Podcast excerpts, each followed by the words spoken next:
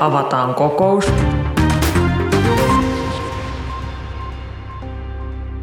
Hei ja tervetuloa jälleen eläkekomitean pariin. Minä olen Tuija Siltamäki ja toimin tämän kokouksen puheenjohtajana. Tänään me eläkekomiteassa jatkamme tätä liki-ikuisuudelta tuntuvaa matkaamme eläkkeiden parissa ja jätämme mietinnön eläkeläisköyhyydestä.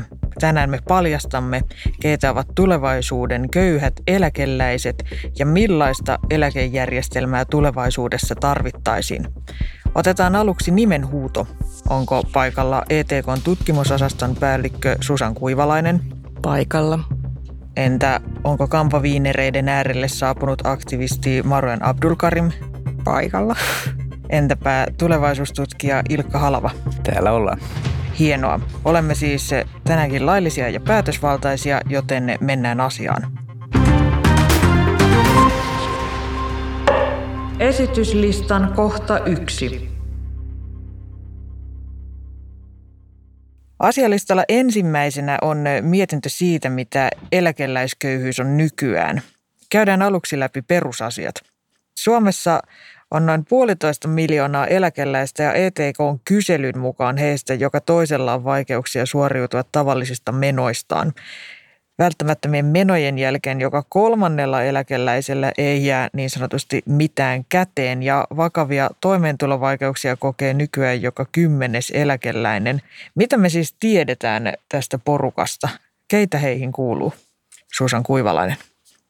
Nämä toimeentulovaikeudet kohdistuu pienituloisiin, jotka ovat siis takuu- ja kansaneläkettä saavia. Tämä on aika ymmärrettävä, että pienet tulot ö, johtaa toimeentulovaikeuksiin. Niin, mikä ihan hirveän iso yllätys ei ollut, paljastus tässä mutta vaiheessa. Toi, ei tiedä, onko tämä seuraavakaan sen, sen isompi tutkimuksen mukaan tai tämän tutkimuksen mukaan koettu heikko terveys, eli terveydentila. Ja tähän tietenkin liittyy sitten terveydenhuoltomenot, jotka vaikeuttaa sitä toimeentuloa. Nämä on niin kuin kaksi ihan niin kuin selkeää ja hyvin vahvasti, vaikka me tarkasteltaisiin tätä ilmiötä miten, niin nämä kaksi tekijää nousee. Muita tekijöitä, jotka nousee usein esiin, on yksin asuminen, etenkin vuokralla asuminen ja ja jos me katsotaan niin kuin eläkelajeja, niin työkyvyttömyyseläkkeen saajat. Kuinka köyhiä eläkeläisiä teistä tulee Marja ja Ilkka? No tuota noin, erittäin hyvä kysymys. Uh, mä en tiedä, mutta kun sä asetat kysymyksen tuolla tavalla, että kuinka köyhä sinusta tulee, niin näyttää siltä, että köyhyys on edessä. Uh, mä oon tehnyt työsuhteisia niin töitä, missä on ollut palkansaajana jostain 14-vuotiaasta. Ja nyt viime vuodet mä oon ollut enemmänkin freelanceri. Mä teen niin omalla toiminimellä hyvin pienimuotoisesti keikkaa, jossa olen itse vastuussa omista eläkevakuutusmaksuista ja maksan yöliä mutta että riittääkö se johonkin kunnolliseen eläkkeeseen, niin tuskinpa.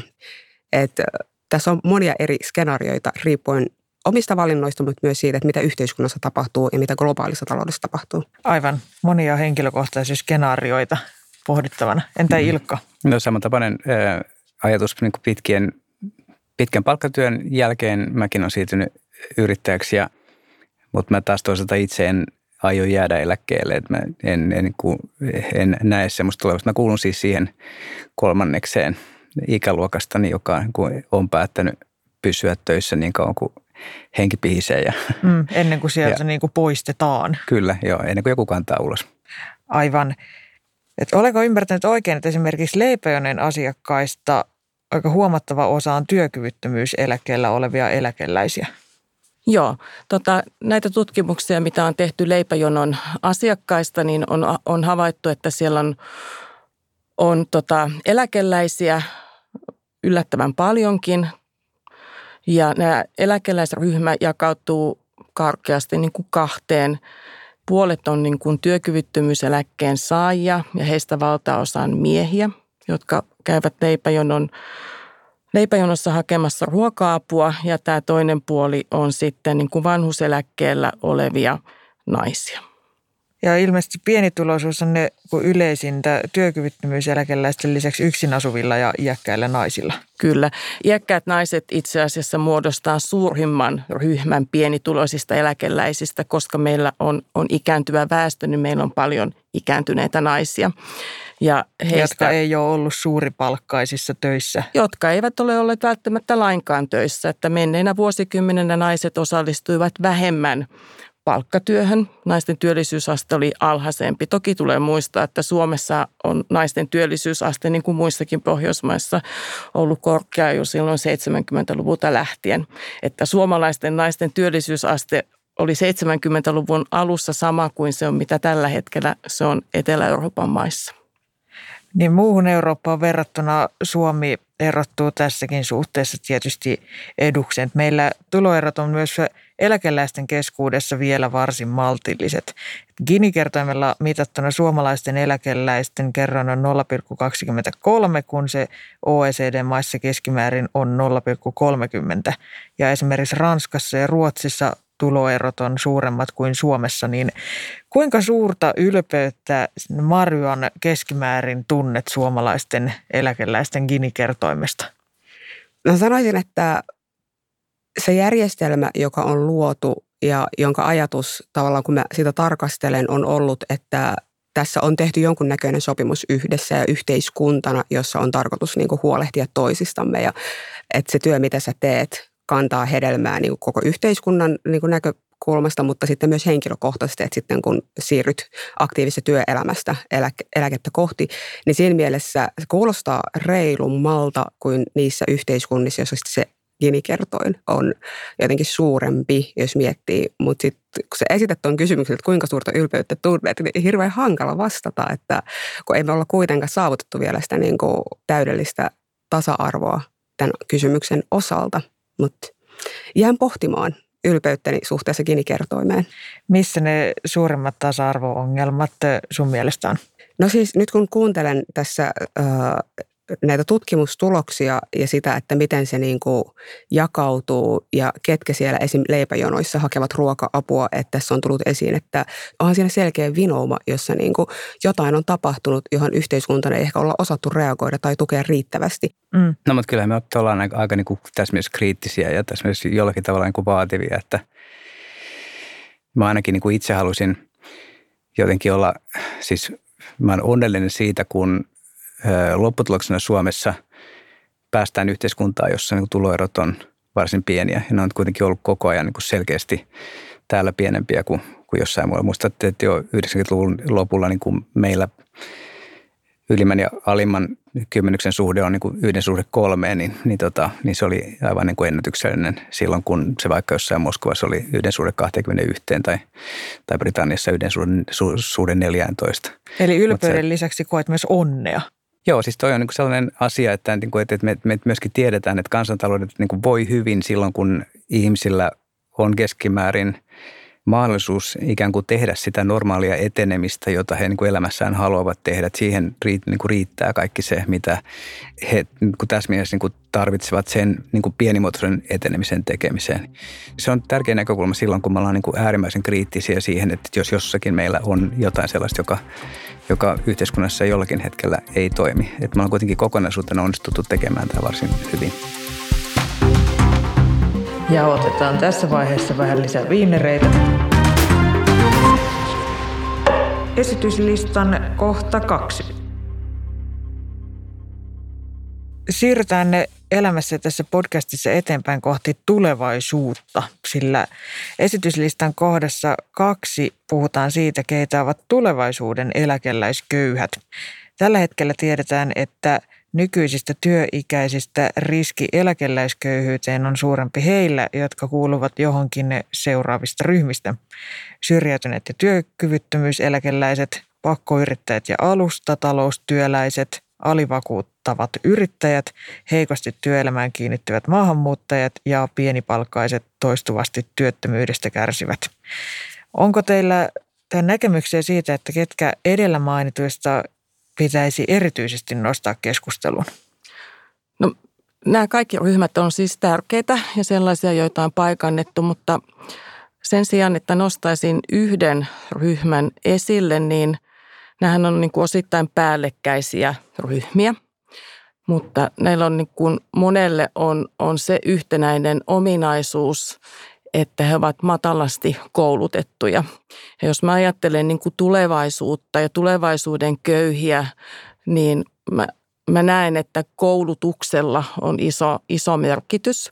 Että jos henkilöllä ei ole toisen asteen tutkintoa tai on jäänyt vaan sille tota, perusasteen, perusasteiselle tutkinnolle, ei ole siis perusasteen jälkeistä tutkintoa, niin silloin on niin kuin suuri riski syrjäytyä työelämästä ja joutua hyvin tämmöiseen heikkoon työmarkkina-asemaan, joka sitten ajan myötä heijastuu siihen pienempänä eläkkeenä.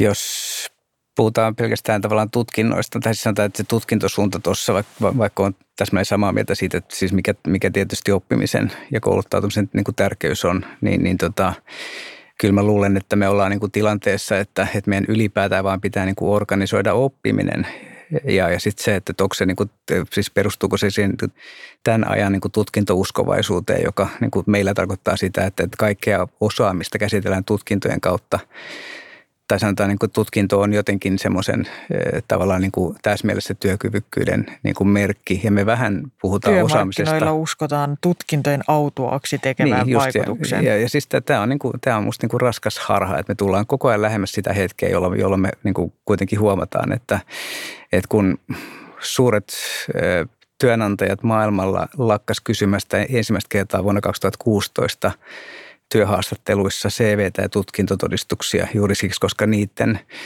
kyky tai niiden korrelaatio työssä onnistumiseen oli niin mitatusti hävinnyt.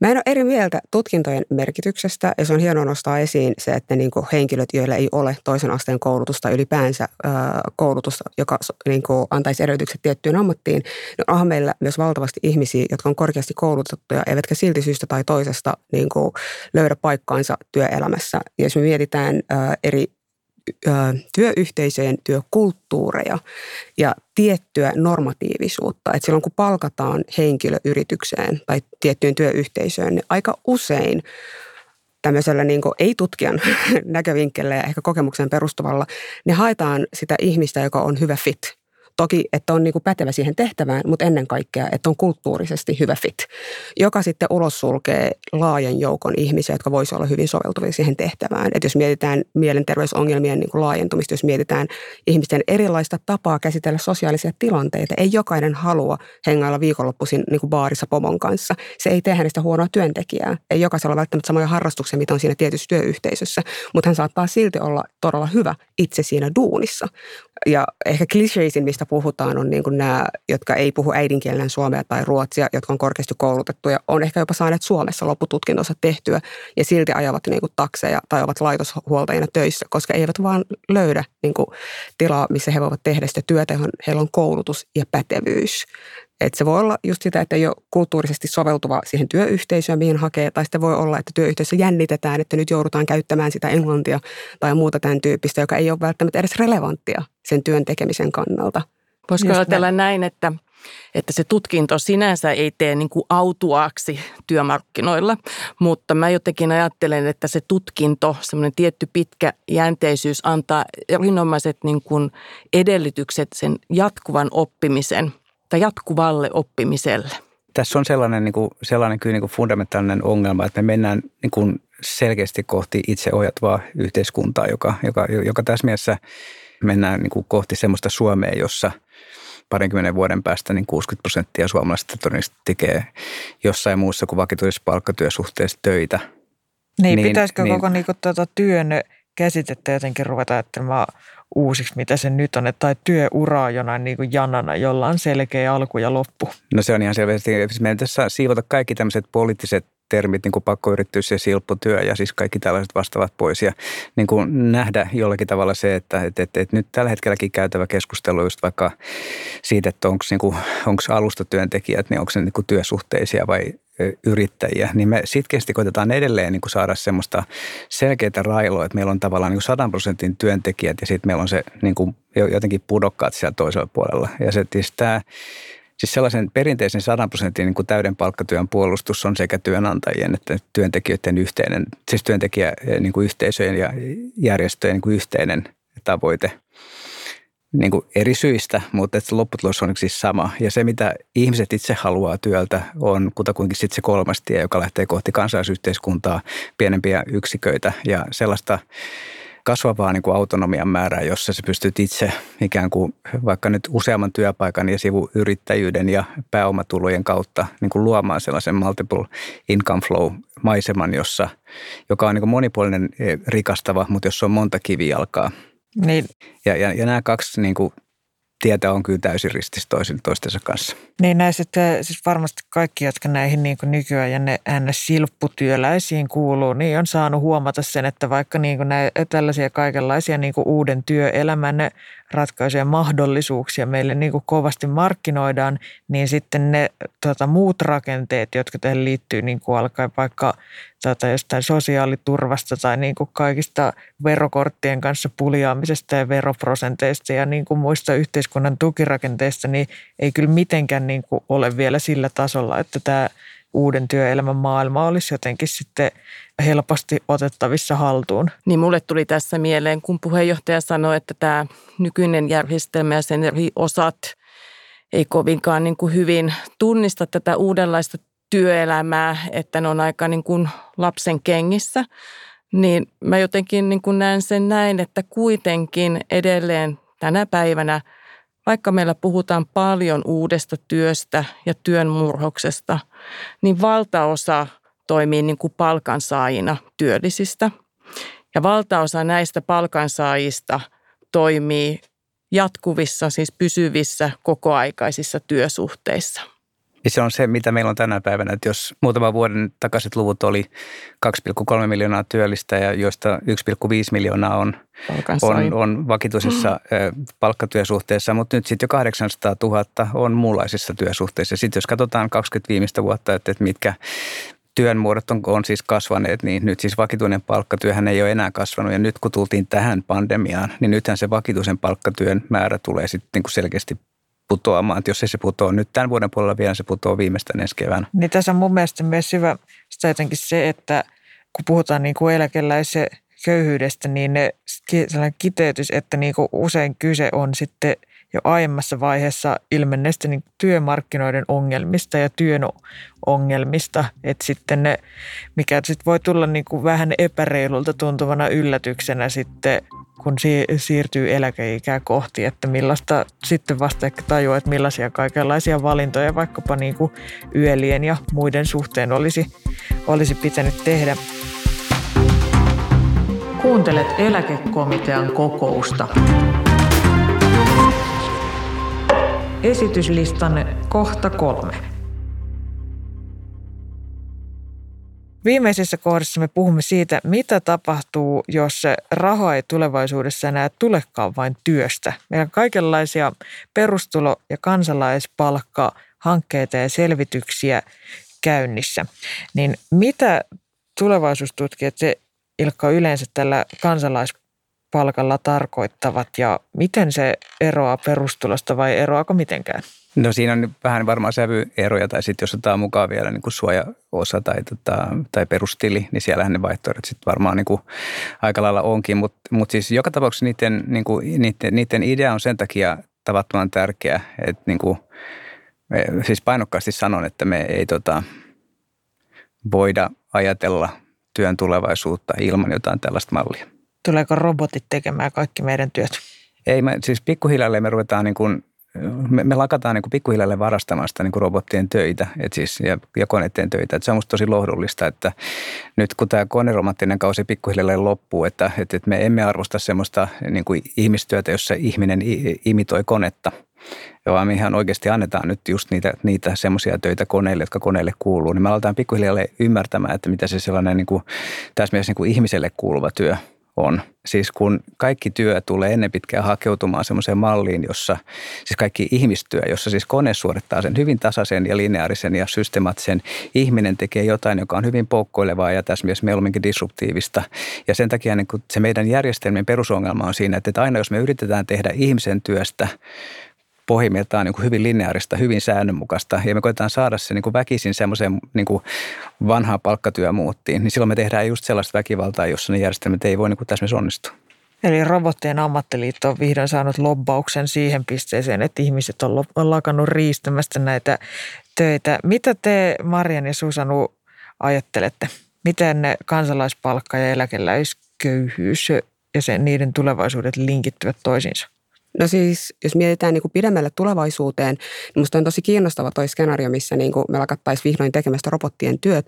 Ja tämä on vaan pohdintaa. Tämä ei perustu nyt mihinkään tutkimukseen, mutta mä vaan mietin, että kaikki se vauraus ja hyvinvointi, mikä meillä on ja mitä me halutaan jatkaa ja niin kuin että varmaan joissain visioissa niin kuin täällä jengi niin kuin käyttää enemmän aikaa luovaan työhön ja kone tekee kaiken, mutta kun koneisiinkin ne tulee ne varaosat jostain ja sitten kun miettii mitä kehitysaskelia niin kuin otetaan vaikka eri Afrikan maissa tai latinalaisessa Amerikassa, niin sitä mukaan kun ne yhteiskunnat vaurastuu, tasapainottuu ja näin, niin mitä se tarkoittaa eurooppalaisille niin kuin yhteiskunnille?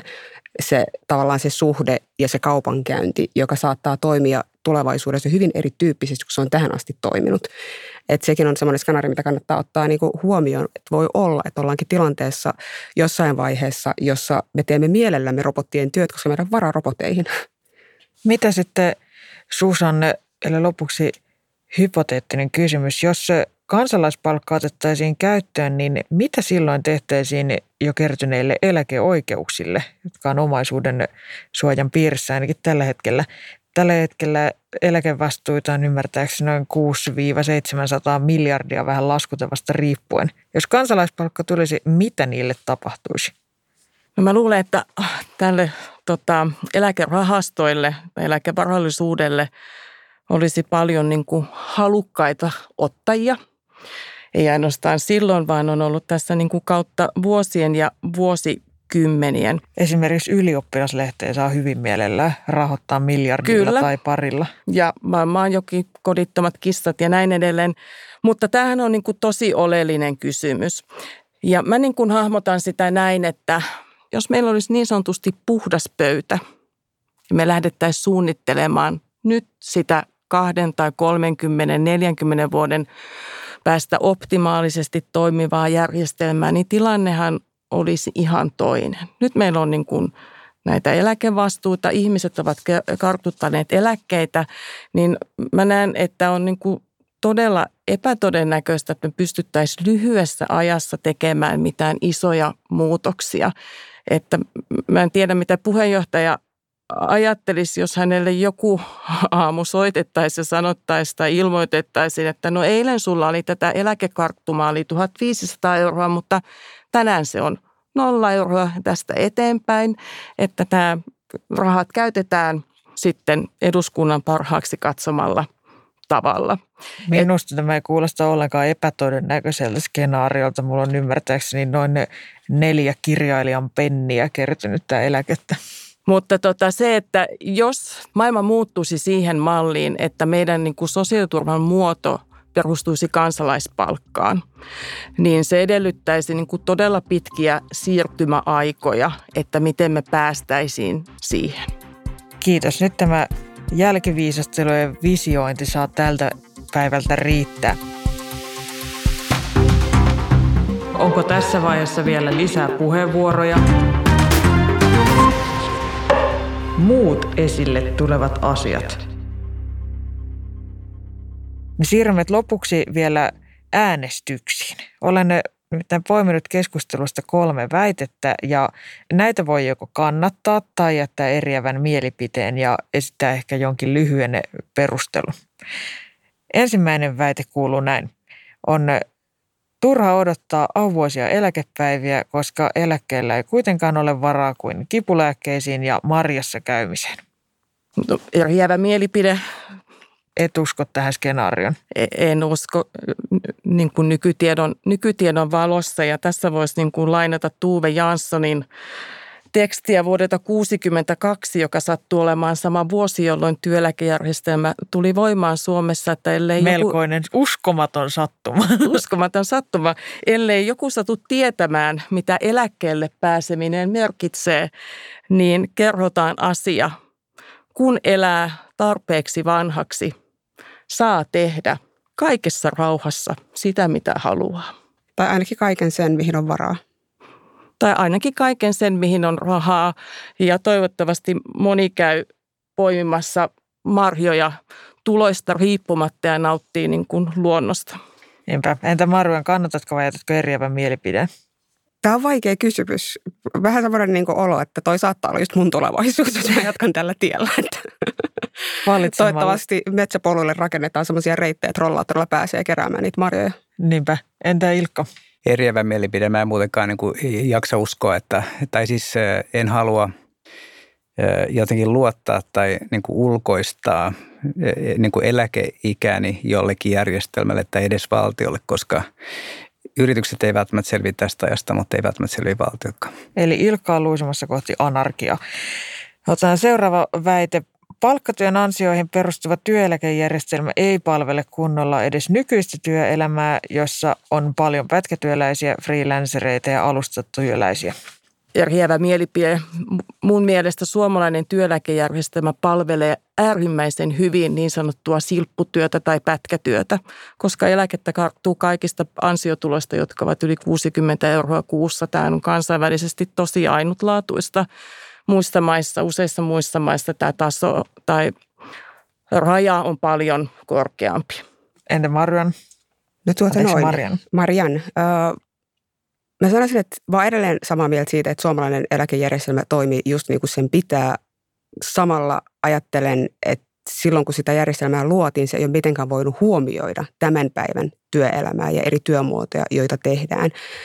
Niin kuin, varsinkin omalla kohdalla, kun teen niin kuin hyvin erityyppisiä niin kuin taiteen, median, kulttuurin saralla, niin silloin vasta huomaa, että niin kuin, ei se logiikka ole sisällytetty siihen järjestelmään, jolloin Mä en tiedä, mikä se varsin, niin oliko se jaa vai ei tässä kohti. Hmm. en kyllä tiedä jaa, mikä mielipiteeni on. kyllä se jaan puolelle lipsahtaa. Entä Ilkka? Järjestelmä on, on ehdottomasti pohjaltaan hyvä, mutta se vaatii myös samalla tavalla ehdottomasti kehittämistä tämän työmuutoksen nykytilan ja niin kuin tulevaisuuden niin tarpeisiin. Eli jaan puolelle lipsahtaa. Entä sitten vielä viimeinen väite, väite kolme robotit ratkaisevat kaiken, myös eläkeläisköyhyyden? No eriävä mielipide. Robotithan auttaa meitä varmaan paljon, mutta ei ne nyt kaikkia, kaikkia ne ei, ei ratkaise ja hyvä näin. Toivottavasti niistä on niin kuin apua esimerkiksi vanhusten hoiva palveluissa enemmän ja mä voisin itse ottaa semmoisen Star Warsista tutun CP3O sitten, kun ne eläkepäivät koittaa, niin sinne kotiin lystikkääksi seuralaiseksi. Niin, master, master. Mm. Ei, robotit on just niin hyviä kuin me ollaan.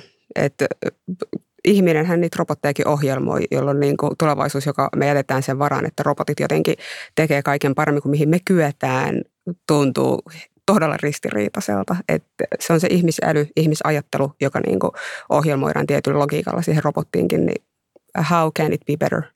No mä sanoisin ihan periaatteessa, että kyllä robotit kyllä itse asiassa ratkaisevat tämän jollakin aikajänteellä. Et silloin kun ollaan niin kuin tilanteessa, että, että, että koneet hoitaa tuotannolliset työt ja jos otettaisiin 1900 vuonna keski-ikäinen työntekijä herätettäisiin henkiä ja tuotaisiin tähän aikaan, niin hänen näkökulmastaan kukaan meistä ei tee töitä. Kaikki työ olisi niin loppunut, niin mennään tästä saman verran eteenpäin, niin me ollaan oikeasti tilanteessa, että robotit itse asiassa muuttaa kysymyksen siitä, että mitä tarkoitetaan työllä niin ratkaisevasti, että vastaan kyllä. Selvä. Eli nyt näyttää taas siltä, että ei tässä nyt saa syntynyt minkäänlaista yksimielisyyttä oikeastaan mistään kohdasta, mutta minä kirjan tämän joka tapauksessa ylös.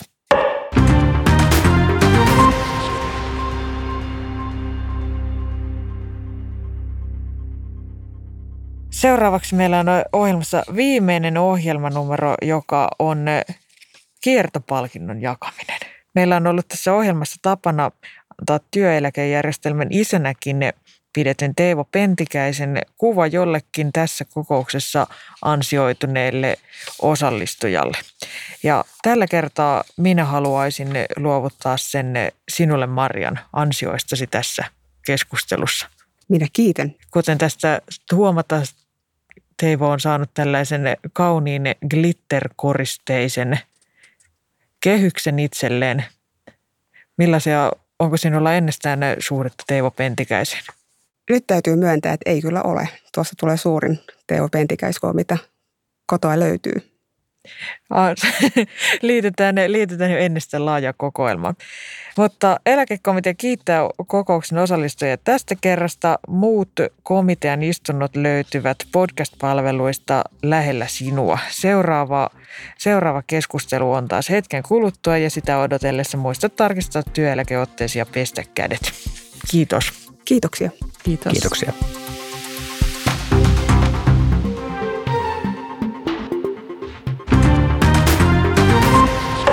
Saisinko vielä viinerin, kiitos.